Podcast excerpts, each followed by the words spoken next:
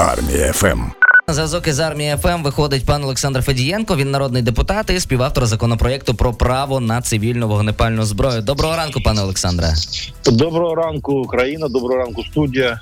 Скажіть, будь ласка, ось я, наприклад, хочу стати власником зброї. Яку зброю можу я собі придбати, і що для цього мені потрібно зробити? Ви дуже вдало сказали про право на цивільну вогнепальну зброю. Зараз такого права немає громадян України. Чому? Бо закону не існує. Зараз це питання регулюється суто підзаконними документами Міністерства внутрішніх справ. Стандартна процедура. Ви приходите в дозвільну систему, отримуєте так званий дозвіл зеленка на придбання, ідете, купуєте, потім реєструєте. Там дуже швидко просто, але це не право. Розумієте, зараз ми хочемо запровадити все ж таки механізм, щоб у громадян України з'явилось право на придбання цієї зброї, зробити класифікацію цієї зброї. А саме головне це запровадити так званий короткоствол пістолет. Окей, Е, до цього ми ще багато- повернемось, пане Олександре. Дивіться, Давайте. все таки давайте за порядком. Я йду в поліцію, правильно за таким дозволом на зброю. Ви йдете спочатку в дозвільну систему. Так Розуміло. Ну і потім вся ця процедура триває. А чи стало взагалі простіше від початку широкомасштабного вторгнення отримувати дозвіл на зброю? ні, стало не простіше, стало складніше. Більш того, зараз, наскільки я знаю, навіть ті, у кого закінчились терміни на перереєстрацію зброї, стикаються з проблемами, що дозвільні системи не перереєструють цю зброю. Чому? Я думаю, скоріше за все це пов'язано з тим, що дозвільна система таким чином блокує, щоб ця зброя громадянам України можливо десь перевозилась. Називаємо це так. Бо знаєте, коли на дозвіл на зброю немає подовженого дозволу, ви ж не маєте права цю зброю десь перевозити, застосовувати і так далі. Застосовувати і так зараз немає у Ну, нас полювання і так далі. А от перевозити точно не маєте права. Таким чином дозвільна система і взагалі система міністерства внутрішніх внутрішніх справ капсулюють цю історію для того, щоб люди залишалися зі зброєю вдома. А чи є в діючому законодавстві якісь спрощення для військовослужбовців у придбанні зброї? Дивіться, ми кажемо про цивільну зброю, військового зобов'язання. Вони ж користуються не військовою зброєю, а користуються військовою зброєю. Але я хочу звернути увагу, що дивіться, для того, щоб володіти зброєю, неважливо хто військово військовий чи цивільний. Саме головне це в цьому ж законі. До речі, запроваджується питання навичок. Я багато стикався до речі на полігонах з військовими, ну які стали військові, які прийшли в лаву збройних сил України.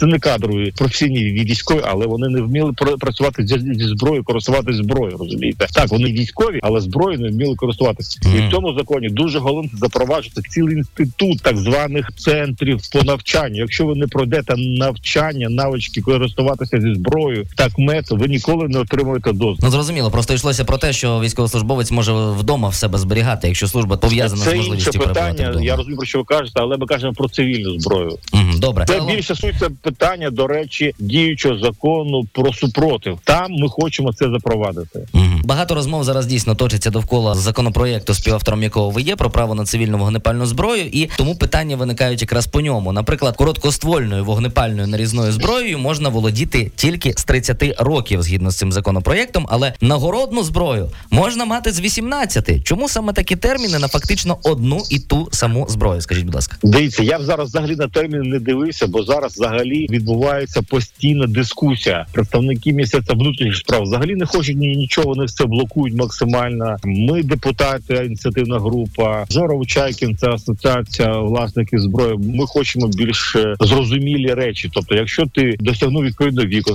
пам'ятаю, ми пропонували 25-річний вік на початку. Якщо ти маєш відповідні навички, якщо ти здав відповідні іспити, якщо ти до цього мав відповідну зброю, наприклад, карабін там чи ще якусь травматичну, хоча для мене це не зброя, то ти вже будеш мати право. Але міністерство внутрішніх справ чомусь вважає, що треба зробити з 30 років, треба відтермінувати на 5 років після закінчення стану війни, і ще багато багато інших таких, Тобто знаєте, на мій це- погляд, запобіжників. Це Так. запобіжники з боку міністерства, власне, те, що аж через 5 років він почне діяти, і так далі. Так, так, дивіться, це запобіжники суто з боку міністерства внутрішніх справ. Окей, а дозвольте Е, ще тоді питання. От у працівників МВС, згідно з цим законопроектом, з'являється доступ до житла всіх власників зброї з метою перевірки цієї зброї у будь-який час. Що це означає? Це що? Ну, Я сплю е, додому, приходять е, поліція і каже: відкривай сейф. Він і так є. Тут нічого такого, на мій погляд, немає. Ніч не має права заздалегідь зв'язавшись зі з вами, прийти до вас, перевірити, як ви зберігаєте зброю. Такі правила є і зараз в діючій постанові для володільців вогнепальної, особливо нарізної мисливської зброї. Зброї. Ну а чому виникає ось така колізія? Там пам'ятаєте, став вам питання. Ви казали, з 25 років варто починати можливість давати володіти зброєю українцям. Потім запобіжник виник з 30 років і чомусь забули про нагородну зброю, яку дозволено мати з 18. Це недопрацьовка міністерства внутрішніх справ. Дивіться, нагороду зброю знову ж таки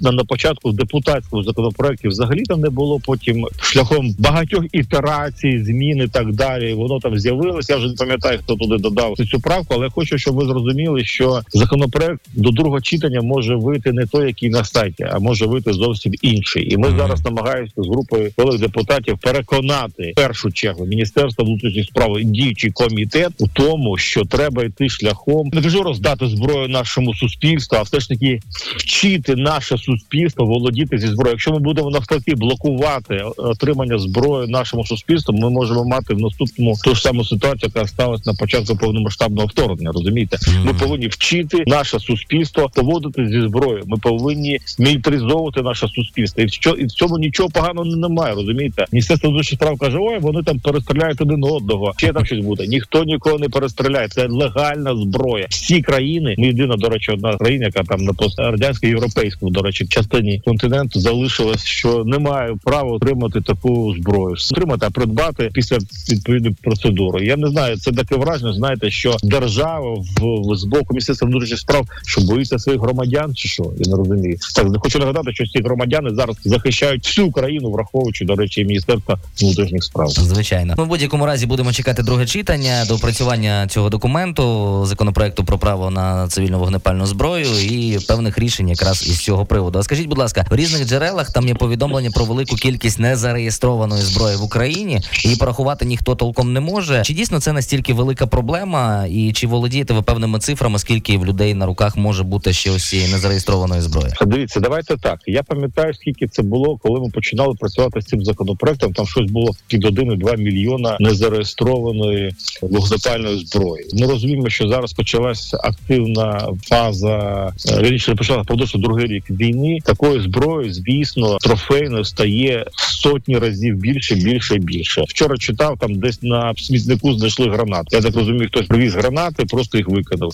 Тому такої незареєстрованої зброї буде ставати більше, більше, більше. І оце, на мій погляд, величезна проблема. Оце, на мій погляд, величезний виклик. Тому я, до речі, запропонував в цьому законопроекті, що давайте ми, друзі, проведемо так звану реформу, легалізуємо всю трофейну зброю. От якщо вій- військовий, який повернувся, закінчилася війна, має трофейну зброю, він її приводить до відповідності до чинного законодавства, там по технічних параметрах, і ставить на облік. Тобто відбувається відстріл, гільзотека, пульотека там і так далі. І це нормально. Мені кажуть, та ні, ми будемо його ловити, шукати і так далі. Я кажу, дивіться, шановні поліцейські, він може цією зброєю ніколи не скористуватись, але там 10, вірніше, один раз на 10 років вона може стрельнути, і ви не будете мати поняття, хто цією зброєю скористався, бо вона у вас не стоїть на обліку. Це погано кажу, поки не чують. Думаю, що буде консенсус обов'язково. З нами на зв'язку був Олександр Федієнко, народний депутат та співавтор законопроекту про право на цивільну вогнепальну зброю.